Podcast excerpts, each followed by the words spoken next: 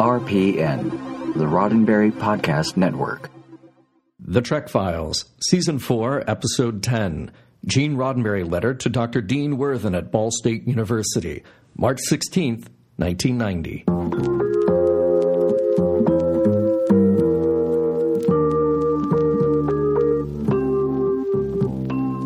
Welcome to The Trek Files, a look into the archives of Roddenberry Entertainment from the personal files of Gene Roddenberry. And now your host, Dr. Trek, Larry Nemecek.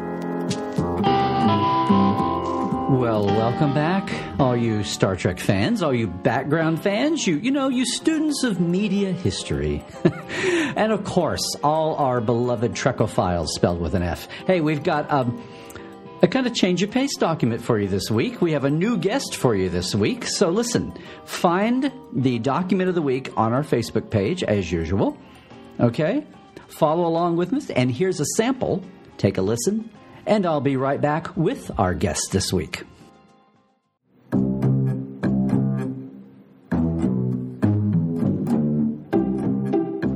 Dear Dr. Worthen, this concerns James Allen Gibson, a student from your university who recently worked for Star Trek The Next Generation as a volunteer production assistant intern. During the week he was here, we discovered him to be a thief. There was no doubt about it, as under questioning by our studio chief of security, he returned several of the missing items. These included someone's official crew jacket containing keys and wallet, various Star Trek artwork, and other production items. Of course, he was immediately escorted off the Paramount lot. All right, Trekophiles.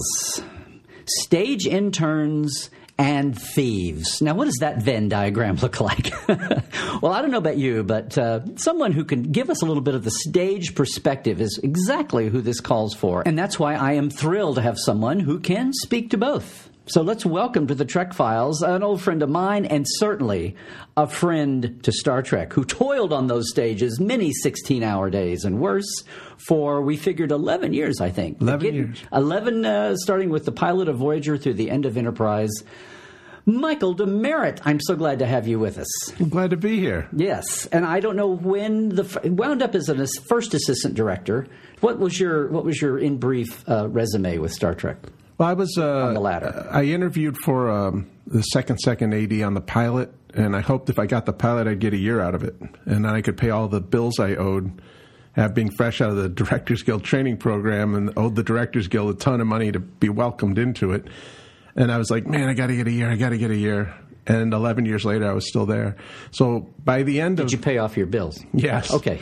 By the end of uh, Voyager, um, that was my first opportunity to be a first assistant director. So I went from second second. Um, at one point in time, I was contemplating leaving uh, because I was afraid I'd be a second second for life. And Arlene Fukai, who was the key second, said, "No, you can't leave." And I said, "No, Arlene, I love it here. I really do. I'd love to stay here, but my career." And she goes, "No, listen to what I am saying. you may not leave." And then she revealed later on that she was pregnant. Oh, So I ended up taking her position. Um, and then a weird thing happened where she started coming back as the second second. And so my boss was the person I was in charge of, and that was difficult. People would go to her instead of to me because she'd always been the key second. That was hard. Um, and then uh, through just, uh, you know, I'll just say through a natural selection, um, she got the opportunity to become the first AD, replacing a first AD who had been there for a long time. And that to me put we talking about Jerry Fleck? No, Oh, no. oh, okay. Um, Someone else. I replaced Jerry Fleck. So the late great Jerry yeah, Fleck. that, that's a sad story. And if you want to hear that story, No, pick up the third season of uh, Enterprise, and I do the. I'm the only below the line person to ever have been allowed to do a commentary track, and I do a commentary track mostly because that's the episode where Jerry died Oh, unexpectedly. okay, okay, yeah. Um, so you can learn that story. But basically, I became a first AD by the end of Voyager, then back and forth between key and first, key and first, and then I was a first AD after Jerry's death from then on till the end. And I uh, now so this this um, and I want to I want to get to people if we can just do a completely like really in brief layman's ten word uh, explanation here of what a first AD, second AD, key second. Oh yeah, real um, quick. Yeah, it's, there is no real quick. Here- like here's what I can give jumbo you. to most people. Here's what I can give you. It's the terminologies, those terms, go all the way back to the silent era. So when you say hear the word assistant director in the modern era, most people think, oh, you must get their coffee and make sure the script's in order and get their kids to school because they think of an assistant. So the director's assistant is that. An assistant director, if you wanted to parlay it into modern thinking, would be a project manager. So the the first AD is responsible for planning the whole thing. They all questions come to the first before the director. They're the filter before the director because they've been there the whole time. They've been talking to the director the whole time. They understand the plan. So you don't bug the director. You'd never go to the director and say, "Where's the bathroom?" Go to the first AD and say that totally acceptable, right? So the first AD wants to make sure that all information is communicated. And the second AD's primary function, particularly the key second, is to make sure that today is running and tomorrow is set up. And the second second AD is to make sure that today is running and that today was documented. So how do you do that? Call sheet is what we want to do. That's usually done by mm-hmm. the key second AD. Mm-hmm. The production report is what did we really do? And that's usually done by the lowest person on the production uh, chain because nobody wants, it's not fun. Trying to predict the future is fun. Plus, you're staying after late to do it. Well, yeah, and sometimes you pick up information in the morning, but yes, it's a document that all the lawyers look at. It's a document that, that you could end up in a courtroom referring to. So production reports are vital because they're the truth. Uh, a lot of times in, in popular culture, in pop culture, we'll call it, uh, the story is more important than the truth. And, and sometimes if you go to these documents, particularly production reports, you'll find out that the story that's been told, that's not true. Oh, Um, so it can kill the story. that sounds amazing. It's Yeah. given me an idea for maybe a future episode. Okay. Hang on. But I, I know, I just, as we talk about firsts and seconds and keys, I know that some people, you know, if you're not in the industry, uh, people It's hard to very rightly, they do. very rightly may glaze over. So, but the bottom line here is first, seconds, uh, key seconds, they're all tied to the stage or the, or the trailers or right there. They're in the action. So Yeah. this week we have this letter from Gene, of all people, the top dog, and this is from 19, uh, 1990, 1990, March. yeah. So it's the spring of the third season. Mm-hmm. He's still in good health, apparently, um, to write this letter to the head of a university that provided a student intern, PA, which Yep. is the a pub, uh, production assistant. Production assistant. What layman may think of as the gopher. That is your gopher, then. Well, right? it, there's types Okay. Mm-hmm. of PA. So there's set PAs. They're the ones who are on stage with you, work for production. Mm-hmm. But there are also office PAs. Right. So this doesn't um, clarify. It just says volunteer production assistant intern. So we don't know if it was in the office or on the set. But based on the events, I think they're on the set. I think because he had set access. Yeah, because he got access to someone's personal jacket. Now, it's possible he took it out of someone's office. I don't know. It's possible he just would go down to the set and steal something, come back to the office, knowing that he had cover because he had office work to do. Could be someone who's running a script Yeah. revision down to the set. And But what was your first up. reaction when you read this? Uh, my first reaction was like, um, this may explain why after, when I get on board, that there are two security guards on Star Trek instead of one, front door and back door. Um, and that we got uh, pick of the, I don't, want to say pick of the litter. I guess that's not an expression anymore. We got the cream of the crop. Prop. There you go. We got the two. We could p- choose whoever we wanted security, and maybe it goes back to this because there weren't too many things that were shooting. I mean, nobody was stealing, you know, uh, props from Nip Tuck, right? Scalpels. and- yeah, you know. So I think that we had a particular problem that they had to address. So we had the same security guards. Uh, they very rarely changed. I have a memory of just being around the Hart building where the writers were and seeing the Polaroids pop up from time to time. Yeah. Of sometimes it was random people somehow had gotten onto the lot and somehow had gotten to the stages. yeah. You know, after hours or whatever. But so, but the fact that this was someone who'd been brought into the even as an intern, student in the intern, family. in the family. Yeah, I mean, great way to start your career. I, I, I suspect that uh, Mr. Gibson did not progress at any other projects at Paramount Studios after this, and perhaps was spoken about at other stages because uh, this kind of information is the kind of thing they share. Um, Well, it makes you want to go dive into the Ball State archi- student archives. I do love this the sign off here, and and this is the part that's curious for me because the first question you'd say is, okay, you had a bad intern, You had a bad apple. Maybe this person had a bad week. Maybe they were broke. Who knows what their internal mechanism that caused them to do this? Maybe they're a kleptomaniac. Who knows? But they did something. They got caught at it. They were removed.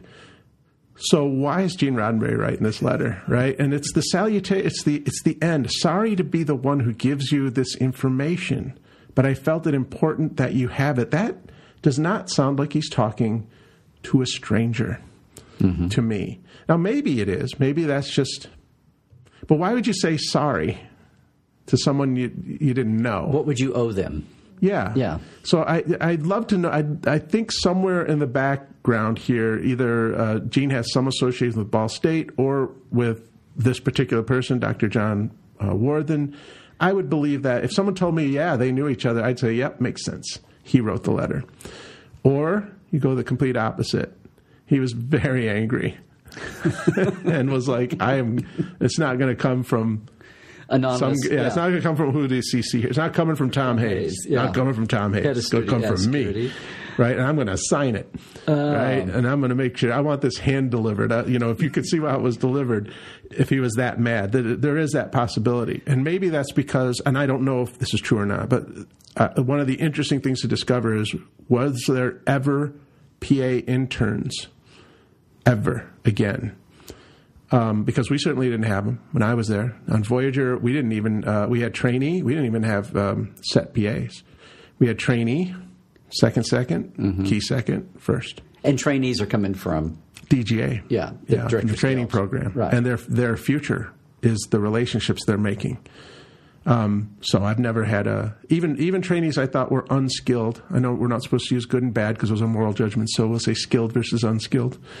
Um, so even my bad trainees were not the kind of people who would who would do this right. um, because they're sort of vetted before they ever get they're, to you. they're heavily vetted, and Yeah. plus they're thinking about future career. Why would True. they, if that's what they wanted to be in the industry, why would they blow up something like that? Well, I had one trainee. I had more than one I actually. But I had one trainee on Star anything Trek who actually this. quit. Uh-huh. Who who uh, didn't quit Star Trek, but quit the training program, deciding this was not their career. Um, which is you know sort of a tangent to this. It's tangential, but you know I remember when I was a trainee, and that's in the Elizabeth Stanley years. Uh, she made us all come in, all the selected people. It started with 2,200 people. More than 2,200 people want this. And then 100 people are interviewed, and then 20 people actually get in. Now it's less. It's like 12 people And we're actually talking get about- in. DGA training program to become an AD. Right. Right. So when you see the credit in a film or TV, DGA, DGA trainee, trainee, that's what we're talking That's about. what we're talking about. That's what about. Yeah. And and she told us that they gave us this paper and it said these things will happen to you. You will work more than 16 hours. You will be asked to do something while you're in the bathroom. You will have food thrown at you. You will have and there's this list of This these is like things. first year law school. Yeah. to weed and, the, and and medical school. Weed out those who aren't going to hack it. And she said, if I could make you uh, cut open your finger and sign this in blood, if they'd let me do that, I would. Because I don't want anyone coming to me six months from now saying, I didn't know it'd be like this. Because I'm telling you. And there was a guy next to me who was like, oh, they're just trying to scare us. And I was thinking, like, wow, it's an awful lot of effort for us to be scared of the 20 people who are selected out of 2,000. Every single thing on that list happened to me within a year. Every single thing. So it was totally true. And there are some people who think they can do it, but they can't. So intern or not, did you ever have experience in your seven Voyagers and four Enterprise years with just uh, thievery? Yes. What? Yeah. Yeah. Um, and I'm not sure. I mean, one of them I actually had to sign an NDA, so we'll just leave that one aside. Okay. Okay, But but we've had we had break-ins. We had attempted break-ins. Um, we had We're talking about uh, extras who who uh, it was suspicious. Things disappeared, Mm-hmm. and so you know we we had that debate of can you search the extras? Can you search your employee? Is that uh, legal? Yeah. And there was a discussion about that. And then it turned out um, I'm not sure how, exactly how that was handled. I don't know if it was um, LZ Ward who came up with this or someone from legal who came up with this. And LZ, one of the storied Yeah. uh, security guards. Security guards, years. yeah. Now an electrician. Um, yes. He, uh, Uh, industry electrician. yeah, Yes. oh yeah, very Yeah. successful. Union Guild. uh, Yeah. Yeah. Yeah. Yeah. yeah, good, w- good. One of, you know, one of the guys you want to hire. Um, but the point was somebody somewhere came up with the idea that the threat of being searched might be enough. And so they gathered everybody together and they said, here's what's going to happen. We're going to search for these missing artifacts. We know that this was pulled off the wall. We know this happened. We know this happened. We're, uh, we're going through our uh, hidden cameras. We didn't have hidden cameras. We're going through our hidden cameras right now. And uh, here's there, there's two things that can happen. Someone can tell us that they took this right now, and you're just going to be kicked off the lot, and that's how it's going to end. Or we're going to find it in your material, and you're going to have a discussion with a police officer. And there was an instant confession. Hmm. So I don't think any of that may have been something we could have actually done. I'm not sure if you can rifle through someone's bag be, just because they're an employee. I, I don't know the legality of that. Well, are but- day players employees? Then you're in Yes, that, they right? are. Now that They we are? know. They are employees of Central Casting. Central Casting loans them out to us. Okay. They are our employees. We pay into their Social Security. That part was answered. I, I didn't ever think we'd get into legal and HR issues Yeah. here on the Trek Files. well, but when you here talk we about are. when you talk about stealing, yeah, yeah, yeah. you're, you're walking in illegal. Um, wow. It is. It's a. It's odd. It's an odd event. I, I don't know what's wrong with people, kind of thing.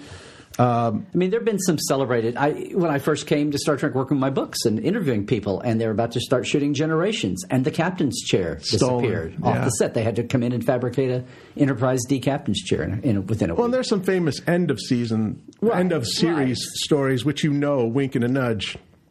You know, It's going well I had, I had. I'll, I'll say I have a, a, a, a performer who you would all recognize if I revealed this person's name, whose uh, particular a particular outfit just disappeared in their room while they were in it, and they said, "What happened to it?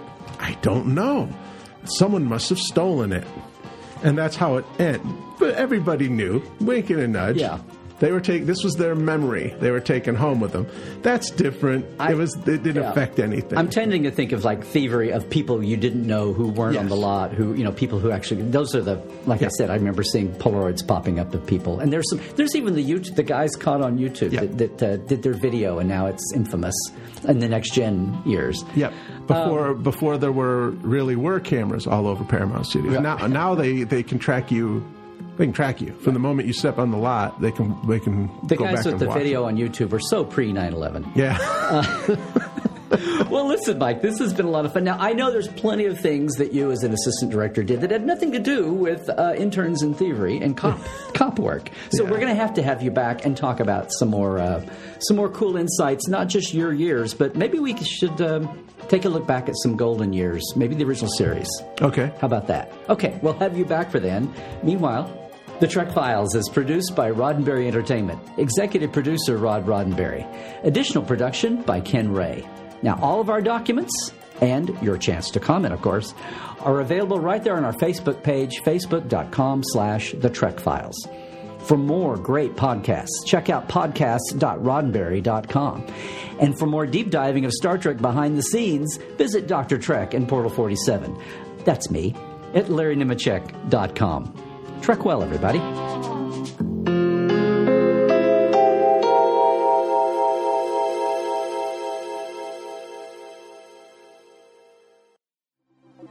Podcast.roddenberry.com, the Roddenberry Podcast Network.